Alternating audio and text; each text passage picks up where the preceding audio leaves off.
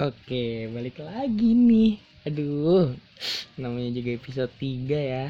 Gua nggak tahu kenapa sih. Kayaknya ini bakalan seru nih gua lanjutin per episode-episode yang akan datang kayak entah itu 4, entah itu ntar yang kelima. Nah, gue sangat-sangat excited banget sih untuk menyambut apa ya episode-episode yang akan datang di podcast buat istriku nanti eh ya jadi langsung aja nih ya. Gimana sih kabar lu sekarang? Baik alhamdulillah. Sehat alhamdulillah. Gua nggak tahu lu sekarang lagi sama siapa. Gua nggak tahu sekarang lu lagi berhubungan dengan siapa. Yang jelas gua di sini masih sabar dan tetap menunggu kehadiran lu tentunya untuk kita hidup bersama nanti. Ya ya Allah aduh lu ada di mana ya sekarang ya? Kalau gue sih ada di sini. Gue lagi nggak ngapa-ngapain by the way. Gue juga habis resign dari pekerjaan gue yang kemarin. Jadi ceritanya gini. Gue resign karena kontrak. Ya fun factnya nih ya. Kalau misalnya setiap pekerjaan yang gue jalanin dulu kalau misalnya dia sistemnya kontrak gue tiga atau empat bulan ya oke. Okay. gue sesuai prosedur kontraknya ngejalanin aja jadi profesional aja. Jadi kayak misalnya gue nih di kontrak di salah satu PT trainingnya aja tiga bulan. Dan ada opsi kalau misalnya gue nanti kerjaannya bagus sesuai apa harapan mereka nah gue bakalan diangkat jadi pegawai tetap. Nah itu justru yang menurut gue kayaknya ah, bukan masalah kurang tantangan ya. Ada alasan apa yang bener-bener sampai sekarang aduh belum gue ceritain ke siapa-siapa sih. Jadi kayak gini gua kerja selalu di bidang yang bener-bener kayak gua nggak tahu ini sebenarnya gue minat apa enggak kerja di sini. Soalnya dari awal basicnya aja gue kayak nggak punya skill. Jadi contoh gue pernah kerja di salah satu perusahaan yang ada di Matahari. Maksudnya salah satu brand yang ada di Matahari. Nah brand ini lumayan besar tapi sekarang khusus ladies. Dulu ada mennya juga ada kidsnya juga tapi sekarang busananya khusus ladies. Nah gue kerja di situ bagian pengiriman. Ya oke okay lah di situ gue nggak tahu jalannya. At least seketika gue bekerja di situ bekerja di situ gue tahu jalan karena kayak gue ngapalin aja oh abis ini kita rutenya ini loh ini loh ini loh. Soalnya gue rutenya kan ini maksudnya kayak Jabodetabek nih ya kan. Kita ngambil jalur hari ini Depok pengiriman Depok mall ini mall ini mall ini. Oke jadi gue di sela-sela waktu kayak orang-orang kan tidur atau gimana namanya juga perjalanan. Nah gue enggak tuh gue merhatiin oh nanti seketika gue di Depok gue lewat sini lewat sini lewat sini. Jadi sedikit-sedikit juga gue tahu jalan deh alhamdulillah gara-gara bekerja di situ. Padahal gue nggak ada minat sih sebelumnya di situ. Soalnya kayak gini loh basicnya gue kan pas sekolah anak IPS ya. Nah anak IPS itu kan bener-bener yang image-nya aja aduh satu Badung karena ya buangan IPA lah. Maksudnya yang ah anak-anak yang gagal masuk IPA lah ke IPS dan yang kedua sebenarnya bener-bener ada anak-anak yang jenius karena gue bukan yang nganggap diri gue dan teman-teman gue ini jenius. Karena gini oke okay, anak IPA belajar biologi fisika dan kimia. Tapi mereka nggak punya men skill memahami karakter manusia di masyarakat. Nah anak IPS itu punya skill itu karena kita belajar apa? Sosiologi. Kayak kita tahu karakter-karakter seseorang nih kalau di masyarakat ini kayak gimana. Nah cara menyikapi suatu masalah. Kita udah belajar basicnya dari pas pelajaran di PS itu. Nggak salah jurusan juga sih. Pokoknya bener-bener ada main fit yang kita ambil lah. Nah jadi kayak gini. Kita anak IPS belajar yang namanya geografi. Kita di sini tahu iklim. Jadi nggak usah nggak usah bener-bener kita ngelihat apa ya ramalan cuaca apa? Gimana? Kita kayak udah tahu aja contoh kayak kita ke Bogor. Namanya aja udah kota hujan image-nya ya kan? Ya iklimnya di di sana kalau misalnya nggak panas karena siang terik matahari ya pasti sorenya kehujanan. Karena namanya aja udah disebut kota hujan kan kayak gitu-gitu. Misalnya sebagai contoh. Dan anak IPS minusnya cuma satu. Ekonomi cuy. Ekonomi kan hitung hitungan ya nah kita kan dari awalnya aja kayak pelajaran MTK ah, apa sih ini? Fuck lah. Nah sedangkan kita di ekonomi itu dituntut untuk hitung untuk hitung hitungan kurang lebihnya sama lah kayak pelajaran matematika. Dan kami yang otaknya otak-otak kapasitas 2 giga nggak cukup ruang otak kami itu untuk menerima ah rumus-rumus kayak gitu.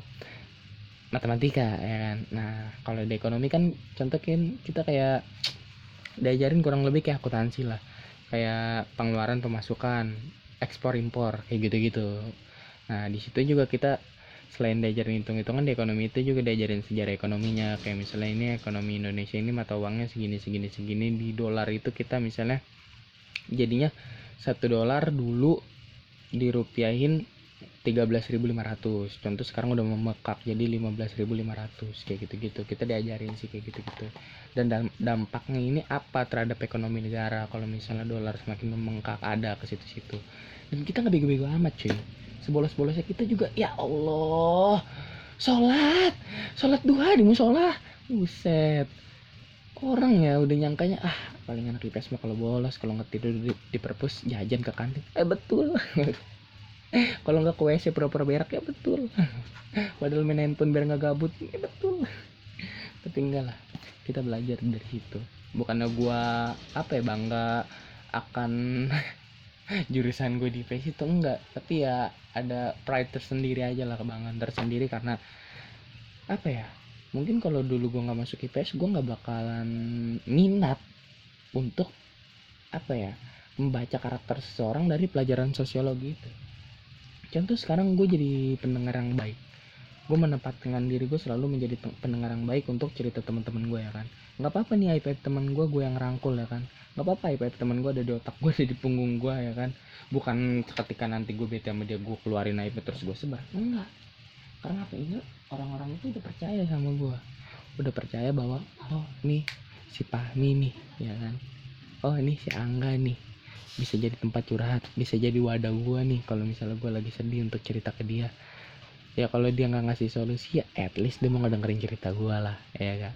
Nah gue di situ yang penting intinya gini gue bilang ke temen gue gini gue nggak perlu jadi temen yang terbaik gue cukup jadi temen yang selalu ada.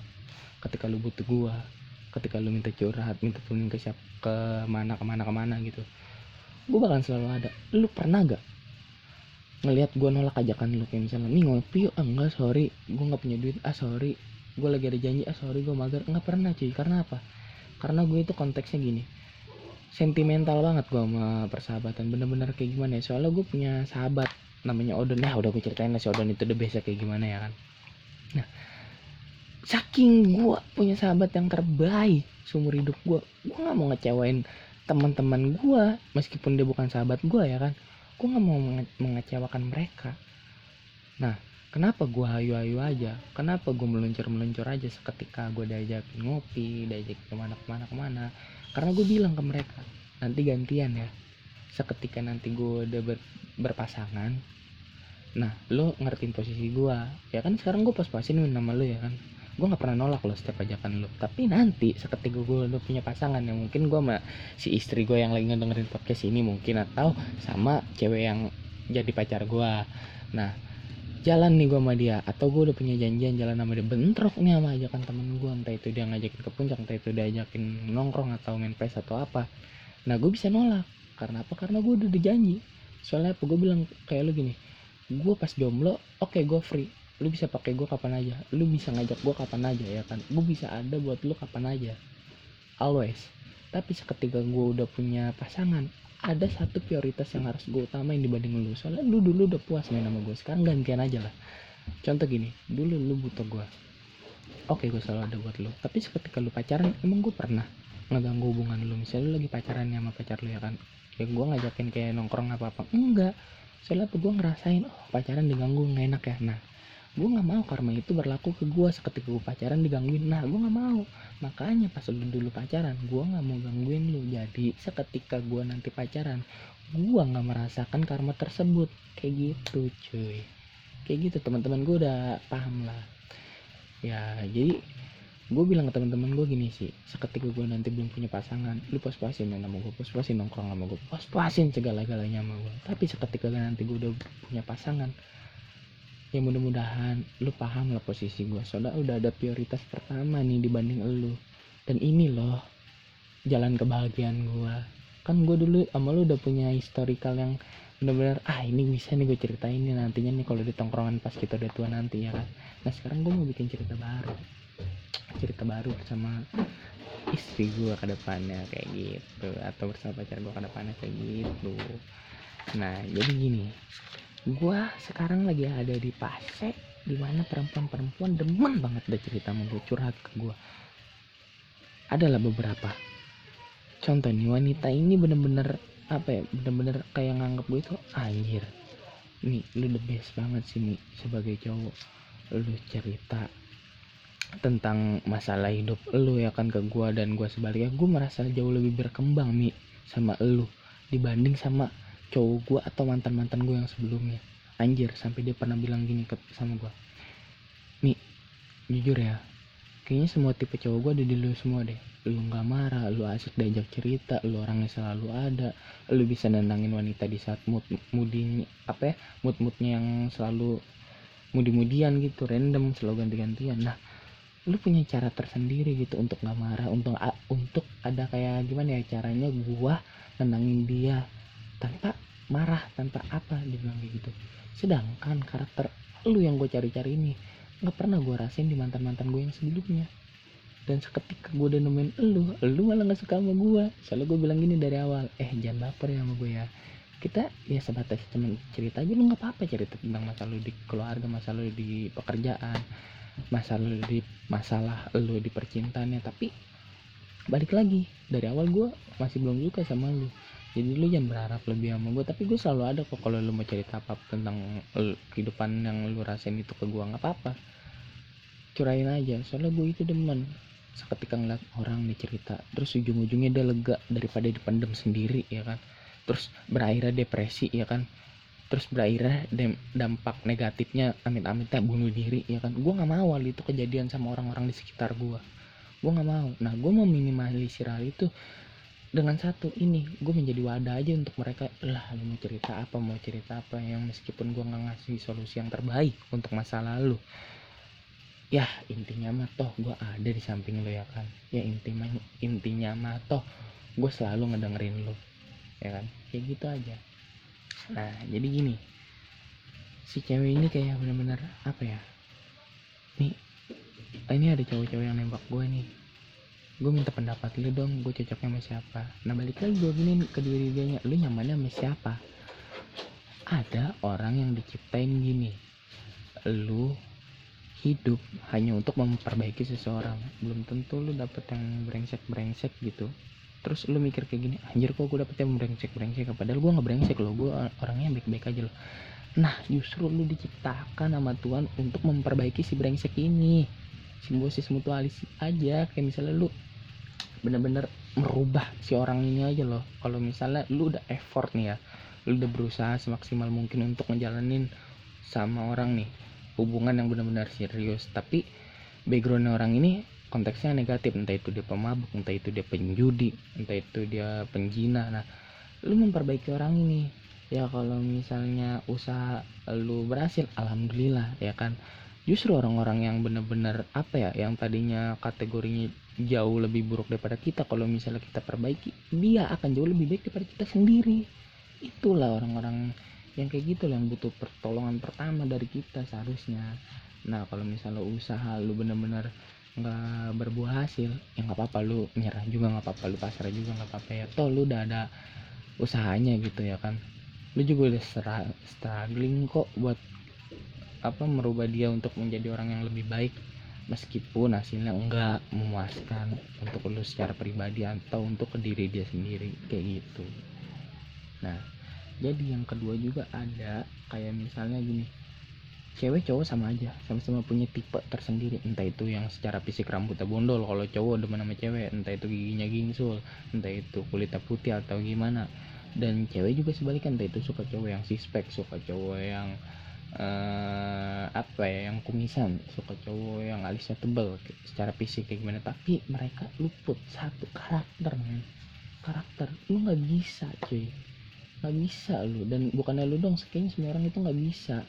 Nggak bisa dalam artian apa nggak bisa bertahan sama orang yang karakternya ini bener-bener eh, ini loh. Kayak misalnya orang-orang yang psikopat kayak gitu-gitu. Soalnya gini gue pernah cerita ke salah satu orang tentang cerita cewek yang pernah menceritakan kisah hidupnya ke gue dia bener-bener apa ya diteror sama cowok yang terobsesi sama dia ya kan?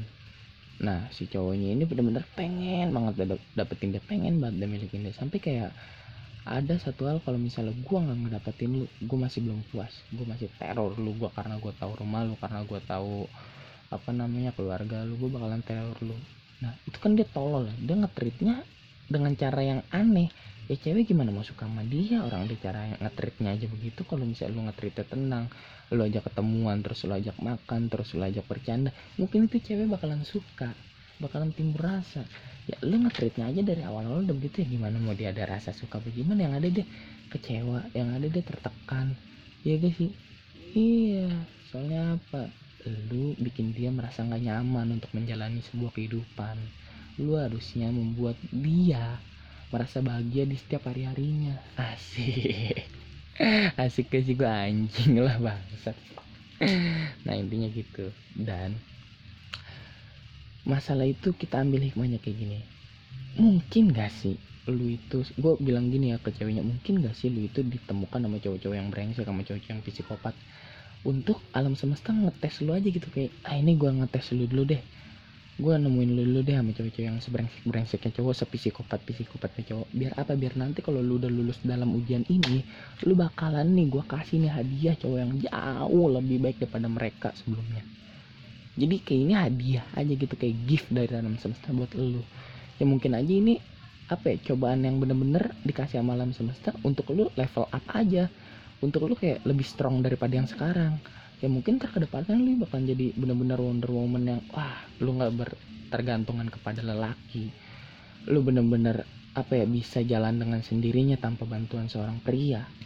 Kayak gitu cuy. Gue bilang gitu ke dia dan alhamdulillah dia responnya kayak wah mi thank you banget ya. Gue nggak tahu harus ngomong apa lagi sih. Bener-bener nasihat dari lu itu ngena di gue ya gue bilang kayak gini. Ya alhamdulillah kalau misalnya nasihat dari gue kena gitu di lu atau lu bisa metik hikmahnya lah dari apa yang gue omongin. Yang jelas gue sih mendoakan yang terbaik aja buat lu ya kan. Gue juga percaya kok sama lu ke depannya lu bakalan bener-bener jadi cewek yang jauh lebih baik jauh lebih kuat jauh lebih strong jauh aduh. Parah deh lu bener-bener cewek yang mandiri ke depannya. Lu bener-bener gak tergantungan yang sama namanya lelaki. Wah lu the best sih gue bilang. Gue bangga gue salut bisa kenal sama lu gue bilang kayak gitu. Soalnya jarang loh ada cewek yang kuat di mana dia mendapatkan suatu momen yang bener-bener anjing. Wah ini pasti-pasti terkelam dalam kehidupan juga sih lu ditemuin sama orang-orang yang bener-bener lu nggak suka sebelumnya dan dia sifatnya random banget. Hampir kurang lebih kayak psikopat gitu ya kan. Jarang loh ada yang cewek yang kuat ada di momen itu ya kan. Jarang loh ada cewek yang bisa ngelewatin fase itu. Mungkin kalau lu bisa dan lu kuat lu bakalan jadi salah satu di dunia ini cewek-cewek yang benar-benar mempunyai pengalaman tersendiri, experience tersendiri. Jadi lu bisa menceritakan ke anak cucu lu nanti, eh, nenek pernah lo dapat pria yang sejelek-jeleknya pria, sebrengsek-brengseknya pria. Ya tuh nenek kuat-kuat aja kok nenek bisa menghadapi itu semua. Ya contoh tuh pas lagi nenek, nenek gitu maksud gua. Dan dia pernah nanya gini ke gua nih gua kan orangnya mudian nih jujur. Iya. Contoh kalau misalnya lu dapet cewek yang kayak gue yang kemudian respon lu kayak gimana sih gue ditanya respon gue kayak gimana. Ya gue jawab kayak gini ya jujur sebenarnya gue nggak mau sih punya cewek yang kemudian tapi kalau misalnya nanti gue dipertemukan sama cewek yang kemudian yang sifatnya kemudian ya nggak apa-apa. Gue terima aja. Gue jalin gue jalanin aja. Ya toh gue sukanya sama orangnya ini bukan sama karakternya ini bukan sama kemudiannya ini ya kan nah kan resikonya cinta itu menerima kekurangan. Ya gue harus menerima konsekuensinya dong. Gue harus menjalani sebuah resikonya dong. Karena apa? Karena gue mencintai elu seutuhnya. Karena gue harus menerima kekurangan lu. Karena gue harus menerima semua kekurangan dan kelebihan lo karena itu yang mendasari awalnya gue bisa jatuh cinta sama lo kayak gitu. Gue bilang terus respon lu gimana? Dia bilang respon lu gimana kayak misalnya reaksi lu deh. Seketika lu dapet cewek yang muda ntar misalnya lagi bagus nih moodnya terus tiba-tiba random jadi buruk gitu kayak bad mood. Ya gue bilang ini ya gue peluk gue ajakin bercanda gue ajakin ngomong. Ya kalau misalnya bercandaan gue lakukan gue nggak kena di dia ya gue diem. Ya tetapin aja mukanya ya kan? Ntar juga dia salting senyum senyum sendiri. Nah kayak gitu. Baru dari situ kita aja bicara. Kamu ini sebenarnya moodnya lagi bagus apa enggak sih? Kalau misalnya kamu moodnya nggak bagus kamu biar bagus lagi harus ngapain ya aku? Beliin kamu coklat kah? E, bergaya topeng monyet di depan kamu kah? Jadi apa ya misalnya jadi SpongeBob di depan kamu kah? Apa gimana? Gue bakal ngelakuin itu. Karena apa? Karena pada dasar gue cinta sama lo kayak gitu. Pasti ada solusi dan opsi di balik sebuah masalah yang kita hadapi. Kayak gitu loh. Ngapain gue balik kayak kalau misalnya lu kemudian gue kayak lu lagi bad mood kayak gue juga malah nambah bad mood gara-gara lu nyuekin gue karena mood lu yang lagi nggak bagus. Ya goblok aja itu cowok-cowok goblok. Ya lu kalau pengertian lu ngertiin cuy kondisi cewek lu. Iya gak sih? Lu ngertiin lu pahamin kondisi dia lagi saat itu. Coba lu tanya kenapa kamu bisa kemudian kayak gini? Sebenarnya kan kalau misalnya itu cewek sifatnya bisa kita ubah kan alhamdulillah ya gak lu jadi nggak susah-susah amat ya kan? Dan kalau misalnya gue dipertemukan sama cewek yang kemudian ya jujur gue kayak tadi apa yang gue ceritain ya gue peluk ya gue cium ya gue ajakin bercanda. Kalau misalnya nggak mempan juga gue liatin aja mukanya sampai dia senyum-senyum sendiri. Kalau nggak mempan juga ya gue baru tanyain kamu ini maunya apa? Kamu ini maunya aku ini kayak gimana? Apa aku harus jadi apa? Apa harus aku beliin kamu apa biar mood kamu jadi bagus? Lagi kayak gitu cuy. Lu hibur lah mereka. Karena cewek itu nggak suka dibentak cewek itu nggak suka diposesifin cewek itu nggak suka nggak suka dikekang apalagi cewek-cewek yang perasa. Kalau nggak yang moodnya selalu kadang berantakan kadang bagus-bagusan. Nah itu lu harus selalu harus ngertiin dia. Kayak gitu sih. Nah kalau misalnya balik lagi nih ya gua jujur buat calon istri gue yang lagi dengerin nih atau cewek-cewek yang bakalan jadi pacar gue suatu saat nanti nih gua alhamdulillahnya sampai detik ini belum pernah yang namanya dikatain brengsek sama cewek dibilang brengsek sama cewek. Atau gue digampar sama cewek karena gue brengsek. Alhamdulillah nggak pernah. Bukannya gue apa ya menyuarakan kalau diri gue ini yang terbaik daripada cowok-cowok sebelumnya yang dia udah pernah temuin. Bukan. Bukan karena gue orangnya padanya gue bilang kayak gini. Saat PDKT saat hari pertama PDKT atau hari pertama kita ngedate gue bakal ngejelasin gue ini backgroundnya gini loh. Gue ini terlahir dari keluarga kayak gini loh. Gue ini sifatnya gini-gini loh. Jadi apa? Jadi dia udah tahu karakter gue ini kayak gini bercandaan gue ini kayak gini background gue dari keluarga yang begini. Supaya apa? Supaya nanti ada penjelasan. Ada kejelasan kita ada gak ya nanti di kencan kedua dan kencan-kencan selanjutnya? Kayak gitu kalau misalnya dari kencan pertama gue nggak serak sama dia dan dia nggak serak sama gue ya kan kita bisa omongin dari pertama. Eh ini kayaknya dia bukan tipe gue deh. Eh sama lu juga kayaknya bukan tipe gue ya apa susahnya ya kan? Nah kalau misalnya kita mau mencoba kayaknya nih lu kayaknya tipe gue deh. Soalnya lu termasuk apa ya salah satu yang ada di dalam tipe gue gitu. Ya mungkin juga si ceweknya dan sebaliknya kayak gitu. Gue merasakan hal yang sama kayak ceweknya yang tadi yang dia ngomong gitu ke gue mungkin juga ceweknya ada beberapa tipe yang gue pengen dari cewek gue ya. Ada di dia gitu maksudnya. Entah itu dari karakternya entah itu dia dari fisiknya kayak gitu. Nah ini sore sore aja yang gue ngerekord di kamar. Ya namanya juga gue di rumah nenek gue ya kiri kanannya. Maksudnya kamar-kamar saudara-saudara gue kayak gitu. Namanya juga rumah keluarga. Ya wajarin aja kalau misalnya nanti ada suara apa-apa keberisikan apa gimana kayak gitu. Nah jadi di sini gue menekankan kayak gini gue mau ngejelasin cara menyelesaikan masalah nggak harus dengan cara marah kayak gitu. Soalnya teman-teman gue yang dari zaman sekolah bilang gini ke gue setiap nongkrong setiap main Miko lu nggak pernah marah sih ya gue bilang kenapa harus marah? Ya kenapa gue harus marah? Kan banyak opsi dan solusi untuk mengatasi suatu masalah dengan cara yang bukan marah kenapa harus kenapa gue harus memilih jalan marah gitu kayak orang-orang. Toh marah juga lu nggak bisa menyelesaikan sebuah masalah itu kok. Dan toh marah juga bukan ujung dari solusi itu kok ya gak nah gue ini kan orangnya suka cerita dan suka bercanda. Nah gue gue manfaatkan aja itu kesukaan gue bercerita dan bercanda ya kan? Skill gue dalam bercerita dan bercanda ya gak kok jujur gini gue kasih contoh gue kehilangan handphone lagi pas di konser Solja yang ada di Ancol. Si tipsi lain apa kayak gitu. Nah tapi handphone gue hilang. Handphone gue pas hilang pas lagi perform Solja ya kan? Oke gue sama teman gue sebelum handphone gue hilang ini teman gue bikin insta story di handphone gue gue yang videoin. Sorry nih kalau ada suara motor atau suara orang ngomong ya kan? Ya wajar lah yang tadi gue bilang rumah nenek. Nah terus si orang ini kan dia pakai bag pakai tas yang selendang depan. Nah handphone gue tadi kan di tas dia kan. Nah dia bilang kayak gini keluarin handphone gue terus ini tolong instastoryin gue dong. Oke gue instastoryin dia ya kan. Nah kita mau menikmati lagu dong ya kan. Mau singelong sama musik yang dibawain nama Solja dong. Nah gue nggak apa ya nggak ada pikiran bahwa handphone itu handphone ini bakalan hilang. Makanya gue kantongin di kantong celana gue nah di situ kita jorok-jorokan tuh sama orang lain. Dan handphone gue kayak merasa loncat aja. Gue ngerasa kayak loncat tapi nggak ke bawah. Soalnya pas gue liat bawah 7 detik kurang lebih atau 5 detik nggak ada apa-apa. Handphone gue nggak ada. Kalau di bawah juga ada bunyinya dong. Tak tok apa kayak ya kan? Ini nggak ada. Kayak ada orang yang ngambil gitu kayak nyopet pakai tangan tapi halus. Nggak nggak kesentuh sama celana gue jadi kayak seolah-olah handphonenya doang yang loncat. Kayak gitu gue ngerasainnya. Dan dia bilang kayak gini tapi kok lu nggak panik? Kok lu nggak marah sama gue kok lu kayak biasa aja handphone lu hilang? Gue bilang kayak gini ya mau mau digimanain? Ya tuh handphonenya juga udah hilang. Ya gue mau nyumpain malingnya juga buat apa? Handphonenya juga nggak bakal balik lagi ke gue oke sekarang gue nyumpain malingnya gue sumpahin lo baliknya kecelakaan. Emang seketika dia nanti baliknya kecelakaan emang handphone itu bisa balik lagi ke gue ya enggak yang penting kita udah usaha. Gue bilang kayak gini ke dia sini gue minjem handphone lo ya kan gue lacak via Gmail dong. Gue hafal Gmail password gue gue lacak masih di di sekitaran Ancol itu di daerah Ancol.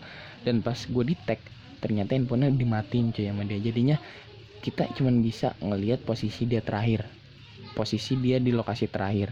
Nggak bisa tuh yang namanya GPS itu menyelusuri yang namanya handphone udah mati.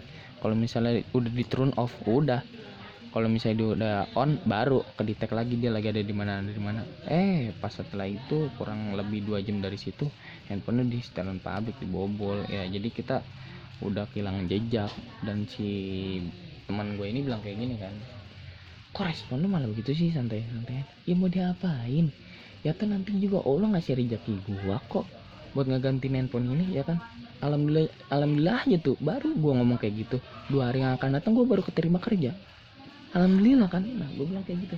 Jadi sebenarnya itu ada hikmah dari buah kesabaran kita. Ada buahnya yang bisa lu petik dari kesabaran lu tadi. Kayak gue sabar aja sih handphone gue hilang.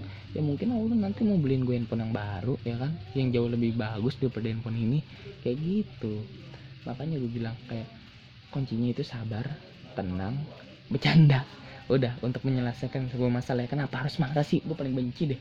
Kayaknya ngeliat pasangan-pasangan gitu yang lu salah putar misalnya lu lagi di dalam mobil nih ada pasangan nih berdua di dalam mobil kan yang satu nyetir cowoknya yang satu pakai GPS nih untuk nunjukin jalan ya kan. Nah si cowoknya bilang kayak gini kamu masang GPS ya kamu apa yang ngarahin GPS ya? Oke nah depan ada putaran balik. Nah GPS ini kan kalau di GPS ada yang namanya apa ya e, jalan alternatif ya kan dia ngasih jalur alternatif. Nah si cowok ini maunya putar balik sedangkan GPS ini ngarahinnya yang bukan putar balikan itu jalur putar balikan itu. Soalnya ini benar-benar cerita real story ya dari teman gua.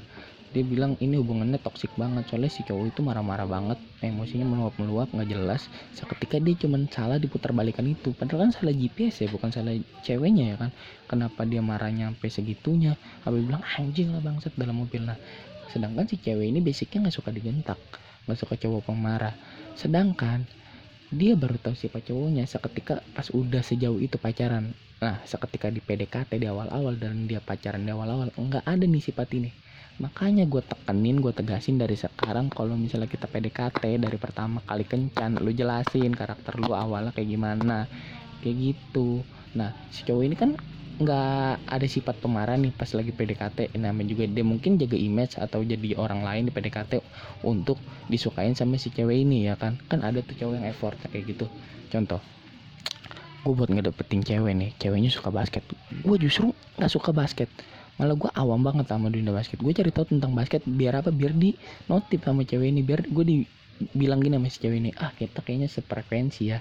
Ya kan? Gue nggak mau jadi orang kayak gitu itu lu jadi orang yang fake man lu jadi orang yang palsu. Lu melakuin hal yang gak suka demi orang yang lu cinta. Gue nggak mau. Ya kalau misalnya pasangan gue nanti suka sama dunia game gitu suka Mobile Legend ya kan gue basic kan gak suka sama game. Gue gak suka sama Mobile Legend ya ngapain gue download? Ya tapi gue cinta sama ceweknya ya kan? Kenapa gue harus nunjukin rasa sayang gue karena gue ngelakuin hal apa yang gak gue suka? Demi dinotis sama dia ya kan? Ngapain? Toh banyak cara lain untuk menunjukkan rasa sayang gue ke dia bukan dengan cara kayak tadi. Gue apa ya sok sok ngerti dengan hobinya gitu. Nah itulah gue bilang gue tekenin dari awal. Kayak ini loh PDKT yang baik dan benar. Kayak di awalnya lu udah dijelasin. Nih gue ini orangnya kayak gini kayak gini kayak gini. Sifat gue kayak gini kayak gini kayak gini. Kalau gue ya secara pribadi ngomongnya belak belakan kayak gitu. Lu mau terima gue syukur nggak terima ya udah. Mungkin jodoh gue bukan lu ya kan? Ya mungkin yang cocok ngejalanin hubungan ini bukan gue malu ya kan nah itu aja sih. Yang penting kalau gue sekarang apa ya untuk menyelesaikan sebuah masalah gue ngadepinnya dengan enjoy sih. Nggak tahu ya kalau lu nih si istri gue atau cewek gue yang ngedengerin podcast ini kalau lu sekarang nyelesain sebuah masalah kayak gimana? Gue nggak tahu karakter lu juga karena kita belum ketemu belum ketemu nih. Mungkin kalau kita udah ketemu kita bikin podcast bareng kali ya. Jadi sebelum lu jadi istri gue kan jadi pacar dulu. Ya mungkin kita bikin podcast gitu. Maksudnya podcast apa ya podcast episode perta pertama bareng pod podcast episode pertama bareng pacar. Ih kocak banget anjing judulnya. Bangsat dibilang bucin bucin tuh gue temen gue pasti. Ya mungkin aja gitu ya bakalan kejadian. Amin. Seru juga sih nanti podcast bareng pacar. Kayak kita apa ya menceritakan tentang keluh kesah apa yang lu nggak suka dari gue dan apa yang gak gue suka dari lu. Kayak gitu. Mungkin dari situ kita bisa memperbaiki diri satu sama lain ya gak sih? Kita bisa saling ngaca bisa saling introspeksi diri ya gak oh ternyata di podcast itu gue ceritanya kayak gini nih nggak suka dia di di sini sini sini. Oh dia juga sebaliknya kayak gue dan kita sama-sama level up gitu sama-sama berkembang untuk memperbaiki diri kita sendiri. Ya gak sih? Dan mungkin di podcast itu kita kayak gini. Contoh kayak tadi lu suka basket. Gue nggak suka basket. Gue awam tentang basket. Lu nggak suka bola. Gue suka bola.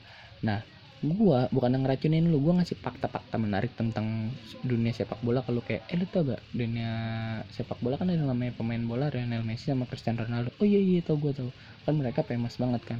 Iya jadi mereka itu dari dulu sampai sekarang berebut gelar yang namanya Ballon d'Or.